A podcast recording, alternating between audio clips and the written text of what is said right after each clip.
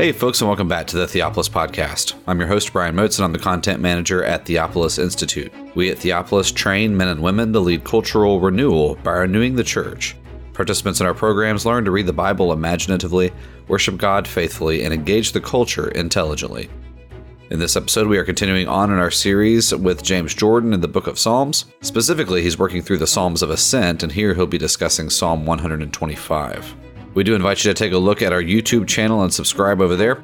We just began a series with Alastair Roberts on the subject of baptism. We also have past series on liturgy and work, how to read the Bible, the tabernacle, and a theology of music.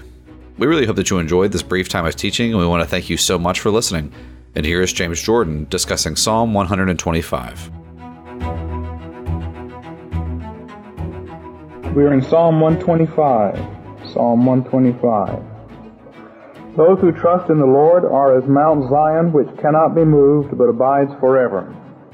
As the mountains surround Jerusalem, so the Lord surrounds his people from this time forth and forever. For the scepter of wickedness shall not rest upon the land or lot of the righteous, in order that the righteous may not put forth their hands to do wrong. Second stanza. Do good, O Lord, to those who are good, and to those who are upright in their hearts. But as for those who turn aside to their crooked ways, the Lord will lead them away with the doers of iniquity. Peace be upon Israel. This again is the Psalm of Ascent sung apparently by the people as they came to the triennial festivals in Israel. And as they walked toward Mount Zion, they saw something that none of us probably have ever seen. The mountain on which Jerusalem was situated, Mount Zion, is in the middle of other mountains. And those mountains are higher. And so one has to come over the hill, one has to actually get up over and look down into, upon Mount Zion. Also, when you stand in the middle of Jerusalem and you look, you can see that there are hills round about which seem to give a protection on all sides to the mountain. Those who trust in the Lord are as Mount Zion, which itself cannot be moved, but abides forever. Is it because the mountain itself is so stable, because Christians themselves are so righteous that they cannot be moved? No, it is because the mountains surrounding Jerusalem are like the Lord who surrounds his people. It is not the people of God in themselves who are strong, but God who is strong and who surrounds his people, just as the other mountains surround Jerusalem. And this is from this time forth and forever, and it is because God protects His people that they are unshakable and cannot be moved. Now, the image of God surrounding His people is very common in the Bible. I'm going to read some passages which show that. We're accustomed to thinking that God built the house, built the universe as a house for Himself, as a pavilion in which He would stay, just as in the temple, God is in the temple, and the temple, all of us are around Him. But the Bible also uses the image of us being in His house and Him being the house that protects us and encloses us so that we're surrounded by God on all sides and that protects us. In Psalm 91, this image is used. Psalm 91, starting in verse 1. He who dwells in the shelter of the Most High will abide in the shadow of the Almighty. I will say to the Lord, my refuge and my fortress, my God in whom I trust. For it is he who delivers you from the snare of the trapper and from the deadly pestilence. He will cover you with his pinions, and under his wings you may seek refuge. His faithfulness is as a shield and bulwark. And then verse 9, For you have made the Lord my refuge, even the Most High, your dwelling place. Now there are several images there, all of which speak of us being in the center and the Lord being our protection on all sides. First, that God overshadows us. So that it's as if he was a great bird, and this image is used, of course, with the dove and other birds in the Bible. We are under his wings or under the shadow of his cloud, and on all sides, he is like a refuge and a fortress. There's the second image. God is the refuge and the fortress, and we are inside, safe inside the body of Christ. In verse 4, He will cover you with His pinions, and under His wings you may seek refuge.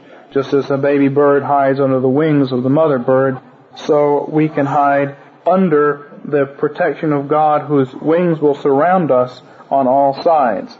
Then also in Psalm 105, verse 39, talking about the deliverance from Egypt, it said, He spread a cloud for a curtain and fire to illumine the night. When Israel came out of Egypt, you had, of course, the glory cloud which overshadowed them and gave them protection from the sun during the day, and the pillar of fire which gave them protection from the cold in the night. And here it says, the cloud was like a curtain surrounding them and fire illumining them by night. The same kind of language is used in Isaiah 4. A couple of other passages here show you how common it is. Isaiah 4, verses 5 and 6. And this is speaking about the time when God has delivered His people. Then the Lord will create over the whole area of Mount Zion and over her assemblies a cloud by day, even smoke, and the brightness of a flaming fire by night. For over all the glory will be a canopy, and there will be a shelter to give shade from the heat by day, and refuge and protection from the storm and the rain. So God and His cloud forms the protection environment of the people. This is reiterated in Zechariah chapter 2, verse 5. For I, declares the Lord, will be a wall of fire around her, that is Jerusalem, and I will be the glory in her midst. So both ideas are put there. One that God is in the midst and we surround Him, worshiping Him, and also that He is a wall of fire around us. So don't try to put this together in your mind, but recognize that both images are used. God is a wall of fire around the church, and God is also the glory in the midst of the church. When Israel came out of Egypt and they came to the border of the Red Sea, God's fire moved around to the back of them and stood between them and the Egyptians. He was a wall of fire for them. Finally, one historical passage which shows this is in 2 Kings chapter 6 and verse 17. And you'll remember that this was the time when the king of Assyria called all of his chariots and came into Israel. And the man Elisha was there and his servant. And the servant was afraid and said, Alas, my master, what shall we do? And Elisha said, Do not fear, for those who are with us are more than those who are with them. And then Elisha prayed and said, O Lord, I pray, open his eyes that he may see. And the Lord opened the servant's eyes, and he saw, and behold, the mountain was full of horses and chariots of fire all around Elisha. Alright, so there are the chariots of fire, and there is the Lord surrounding his people. The reason they are stable is because he is stable, not because of anything in themselves. They don't stand Mount Zion could easily be moved. Mount Zion could easily be knocked down if it wasn't for the mountains surrounding it as the Lord surrounds His people. Now this image of protection means that there is never any question but that the righteous are protected. And verse 3 tells us that. For the scepter of wickedness shall not rest upon the lot of the righteous. Israel was divided into various lots. A lot is something which is parceled out by chance, or apparent chance, by the lot. And so the land was divided up in the beginning by the casting of lots, and each parcel was known as a lot. We still use the term today, get off my lot, get off my land. The scepter of righteousness shall not rest upon the land or lot of the righteous. Scepter of wickedness will not rest upon the land of the righteous. Well, that tells us something. Do we have a scepter of wickedness resting upon our land today? Yes, therefore we are not the righteous. Very obvious.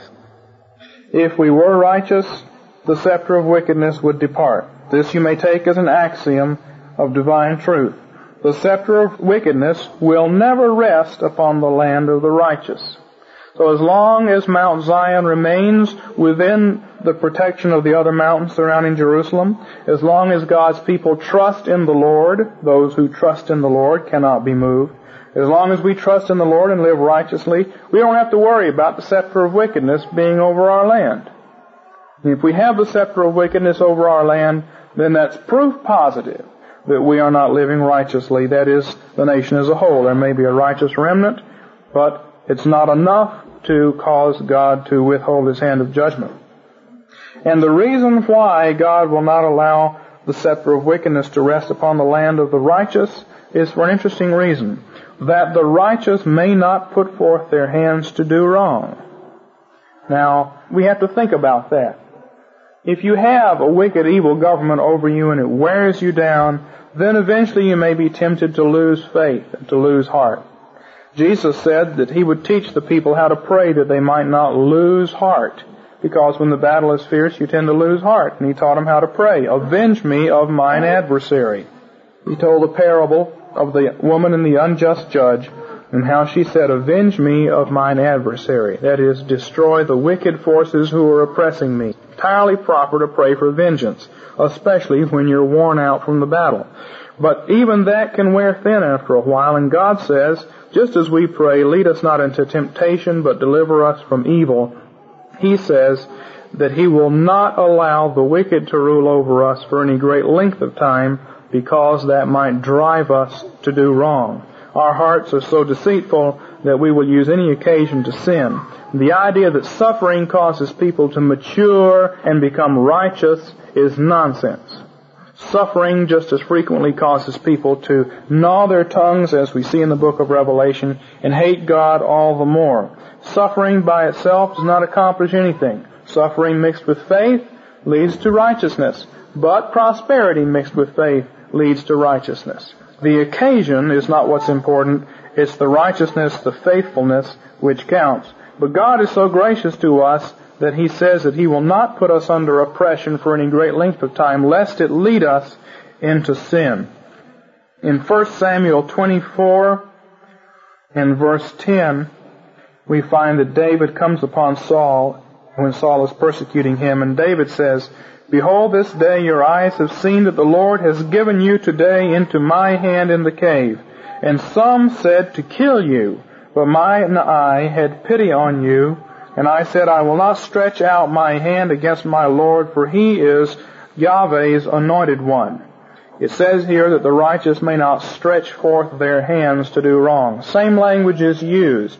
David, being oppressed by Saul, is tempted to do the wrong thing, to engage in what at this point would have been an incorrect act of Christian resistance, to attack the Lord's anointed.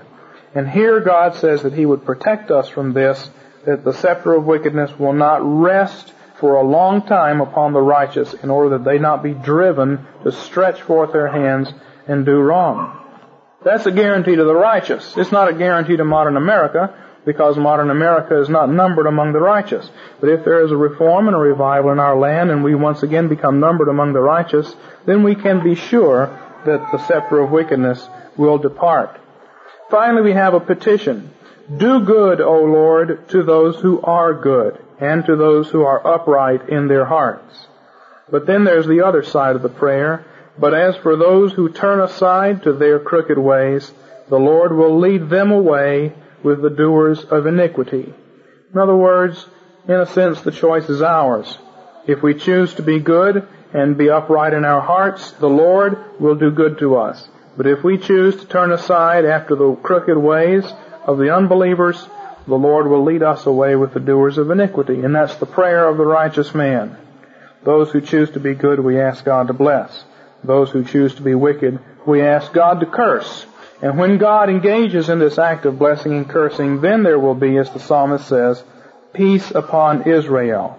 You don't get peace from ignoring the conflict. You get peace when the conflict has been settled. When the righteous live righteously and God blesses them. Do any of you have any questions over Psalm 125? Yeah. Uh, in light of that, I've always wondered, I read the Book of Martyrs, and you just find so many instances where so many Christians are just slaughtered but yet then within within them a group rises up and fights back, and God blesses them and they drive the enemy back. I just wondering, you know, you find so many you know Christians being put to death during the Reformation. Where do we put uh, most of that? I heard Mike Milstead say two weeks ago that Calvin thought that many of these back movements that, that, that were too wise in the way they acted, like they had a martyr complex. Well, I think that's true. I think that masochism lies deep in the heart of men and a desire to suffer for our own sins is always cropping up. People, when God blesses them, people are frequently very embarrassed about that because they feel they don't deserve it, and they feel that rightly. We don't deserve it, but we don't get blessed on the basis of our deserts, but on the basis of Christ's. But because they lack faith and they don't feel justified and they want to justify themselves and suffer for their own sins and pay the penalty for their own misdeeds, they want to flagellate themselves and you get this martyr complex. You had it in the early church and you had it in the Reformation. And I think Calvin is absolutely right. There are people who bring trouble upon themselves in the Christian movement because of their behavior, because they refuse to engage in legitimate subterfuges, because they get a messianic complex and they just have to go out and confront the adversary. That's partially true. But the other half of that, let's assume that all those people were rightly martyred. In other words, it wasn't their fault at all.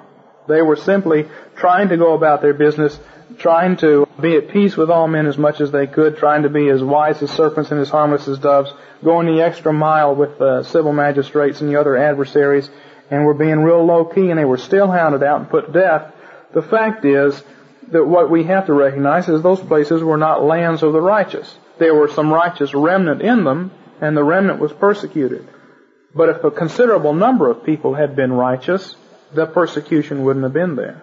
The promise is made here to a community as a whole.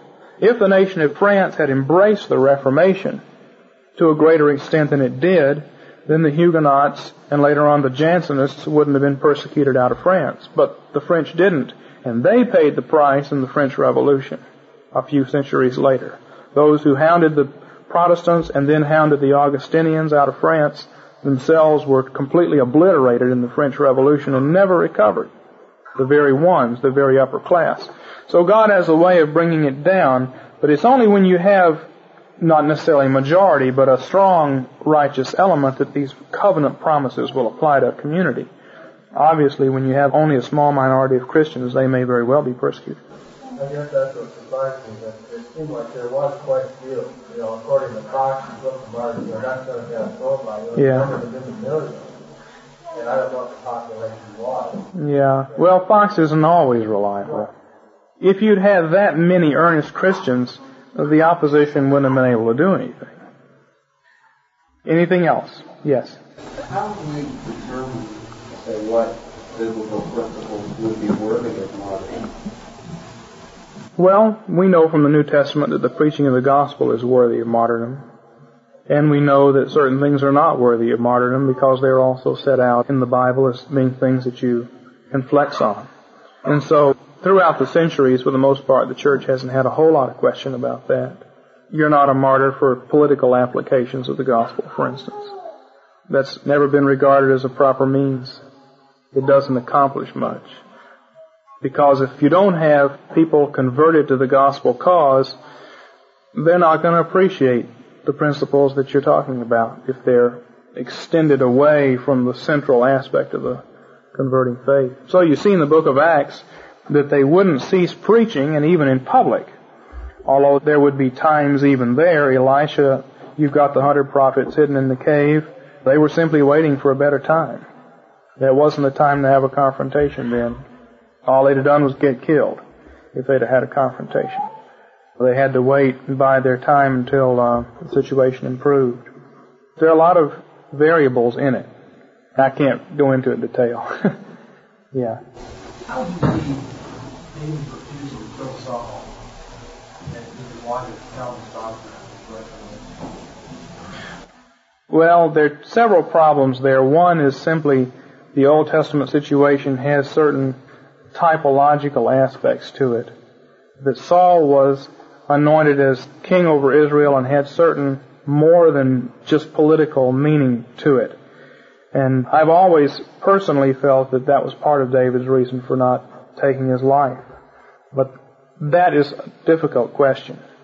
You could also say that David simply wasn't anointed and commissioned to do that.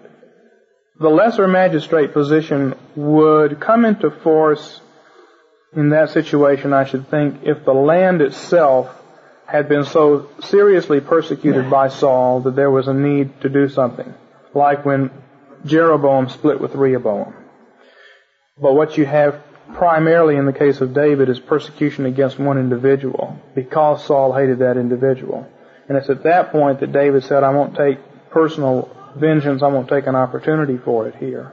It's not the land that's at stake, it's just me that's at stake. And that's probably part of his thinking there as well. Thank you again for enjoying this episode of the Theopolis Podcast. For more information and for more content from Theopolis, you can check us out online at theopolisinstitute.com. We release new articles every Tuesday and Thursday on our blog, so you'll want to make sure to look out for those. You can also find us on Twitter at underscore Theopolis and on Facebook if you just search for our name. If you've been helped, sharpened, and encouraged by this podcast, we'd really love it if you would go to iTunes and leave us a review. It just takes a few seconds, and it really will help us along in getting our content in front of new listeners. That's all for now, friends. We really look forward to being with you all again in the next episode. And as always, thank you so much for listening.